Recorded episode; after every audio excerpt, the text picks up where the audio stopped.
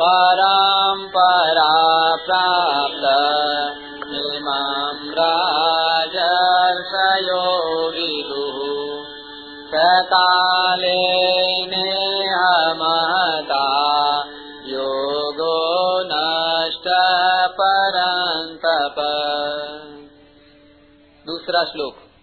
हे परंतप इस तरह परंपरा से प्राप्त इस योग को राजर्षियों ने जाना। परंतु बहुत समय बीत जाने के कारण वह योग इस मनुष्य लोक में लुप्त प्राय हो गया। व्याख्या। एवं परंपरा प्राप्त इमम राजर्षयो विदु। सूर्य, मनु, इक्ष्वाकु आदि राजाओं ने कर्मयोग को भली भांति जानकर उसका स्वयं भी आचरण किया। और प्रजा से भी वैसा आचरण कराया। इस प्रकार राजर्षियों में इस कर्मयोग की परंपरा चली। यह राजाओं, क्षत्रियों की खास निजी विद्या है। इसलिए प्रत्येक राजा को यह विद्या जाननी चाहिए।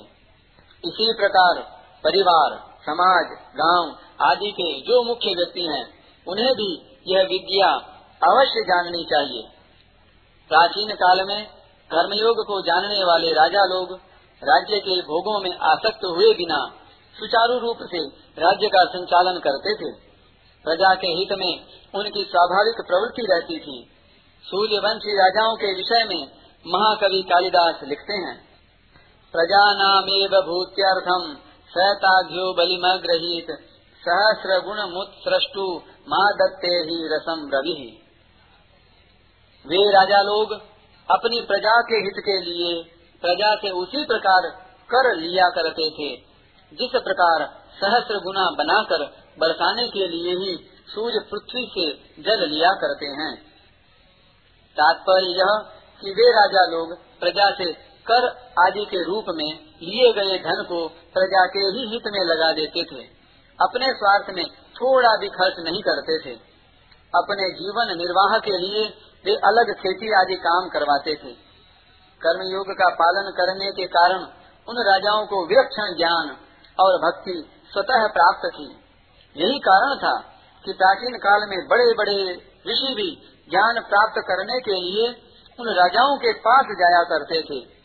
श्री वेद व्यास जी के पुत्र सुखदेव जी भी ज्ञान प्राप्ति के लिए राजर्षि जनक के पास गए थे।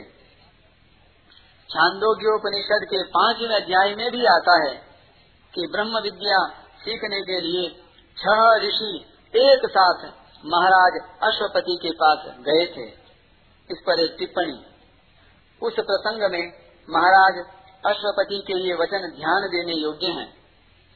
न मे स्तेनो जनपदे, न कदर्यो, न मद्यप।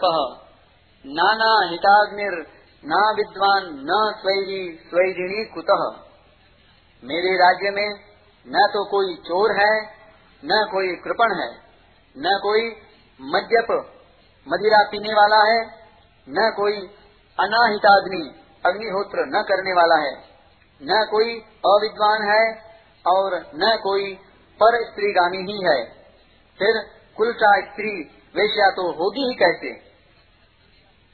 तीसरे अध्याय के बीसवें श्लोक में जनक आदि राजाओं को और यहाँ सूर्य, मनु, इक्ष्वाकु आदि राजाओं को कर्मयोगी बताकर भगवान अर्जुन को मानो, यह लक्ष्य कराते हैं कि गृहस्थ और क्षत्रिय होने के नाते तुम्हें भी अपने पूर्वजों के वंश परंपरा के अनुसार कर्मयोग का पालन अवश्य करना चाहिए।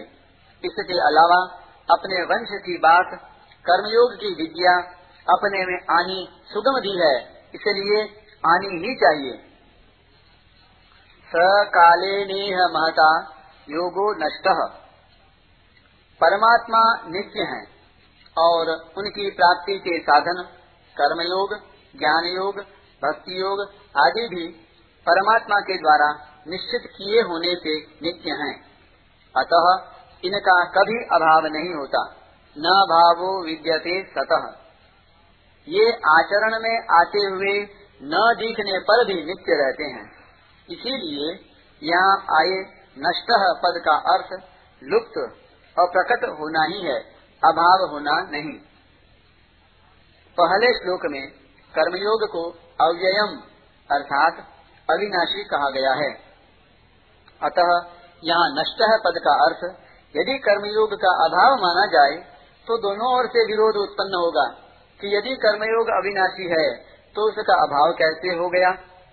और यदि उसका अभाव हो गया तो वह अविनाशी कैसे? इसके सिवाय आगे के तीसरे श्लोक में भगवान कर्मयोग को पुनः प्रकट करने की बात कहते हैं। यदि उसका अभाव हो गया होता तो पुनः प्रकट नहीं होता। भगवान के वचनों में विरोध भी नहीं आ सकता। इसलिए यहाँ यह नष्ट है पदों का तात्पर्य यह है कि इस अविनाशी कर्मयोग के तत्व का वर्णन करने वाले ग्रंथों का और इसके तत्व को जानने वाले तथा उसे आचरण में लाने वाले श्रेष्ठ पुरुषों का इस लोक में अभाव सा हो गया है। जहाँ से जो बात कही जाती है, वहाँ से वह परंपरा से जितनी दूर चली जाती है, उतना ही उसमें स्वतः अंतर पड़ता चला जाता है। यह नियम है। भगवान कहते हैं कि कल्प के आदि में मैंने यह कर्मयोग सूर्य से कहा था। फिर परंपरा से इसे राजर्षियों ने जाना। अतः इसमें अंतर पड़ता ही गया और बहुत समय बीत जाने से अब यह योग इस मनुष्य लोक में लुप्त प्राय हो गया है। यही कारण है कि वर्तमान में इस कर्मयोग की बात सुनने तथा देखने में बहुत कम आती है।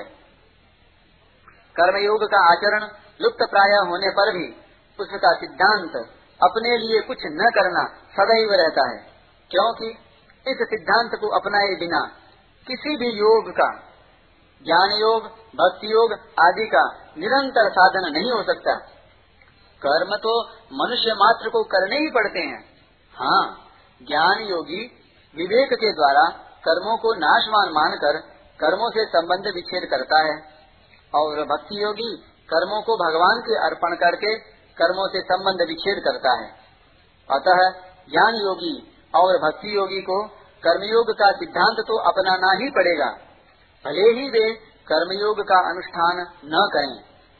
तात्पर्य यह कि वर्तमान में कर्मयोग लुप्त प्राय होने पर भी सिद्धांत के रूप में विद्यमान ही है।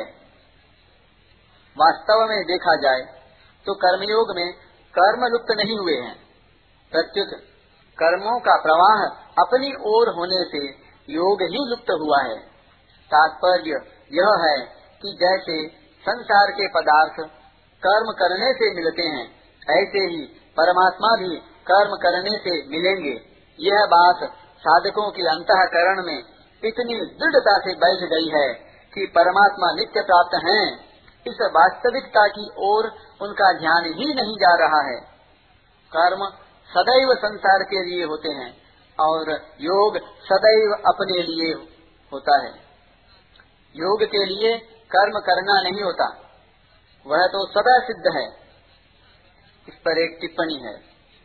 लोक हितार्थ, अपने कर्तव्य का, स्वधर्म का पालन करने से योग सिद्ध होता है। अतः यह करना ही वास्तव में न करने के लिए, अर्थात करना समाप्त करने के लिए ही है। आरु रुक्षोर मुनेर योगम कर्म कारण उच्यते करने का वेग निकालने के लिए ही केवल सेवा भाव से कर्तव्य कर्म करने चाहिए। सकाम भाव से, अर्थात अपने लिए कर्म करने से करने का वेग बढ़ता है और दूसरों के लिए कर्म करने से करने का वेग समाप्त होता है। तात्पर्य यह कि दूसरों के लिए कर्म करने से ही करना समाप्त होता है और अपने लिए करने से करना शेष रहता है। करना समाप्त होने पर स्वतः सिद्ध योग का अनुभव हो जाता है। अतः योग के लिए यह मान लेना कि वह कर्म करने से होगा, यही योग का लुप्त होना है। मनुष्य शरीर कर्मयोग का पालन करने के लिए, अर्थात दूसरों की निस्वार्थ सेवा करने के लिए ही मिला है। परंतु आज मनुष्य रात दिन अपनी सुख सुविधा, सम्मान आदि की प्राप्ति में ही लगा हुआ है। स्वार्थ के अधिक बढ़ जाने के कारण दूसरों की सेवा की तरफ़ उसका ध्यान ही नहीं है। इस प्रकार जिसके लिए मनुष्य शरीर मिला है, उसे भूल जाना ही कर्म योग का लुप्त होना है। मनुष्य सेवा के द्वारा पशु पक्षी से लेकर मनुष्य, देवता, पितर, ऋषि, संत महात्मा और भगवान तक को अपने वश में कर सकता है। परंतु सेवा भाव को भूलकर मनुष्य स्वयं भोगों के वश में हो गया, जिसका परिणाम नरकों में तथा चौरासी लाख योनियों में पड़ जाना है। यही कर्मयोग का छिपना है।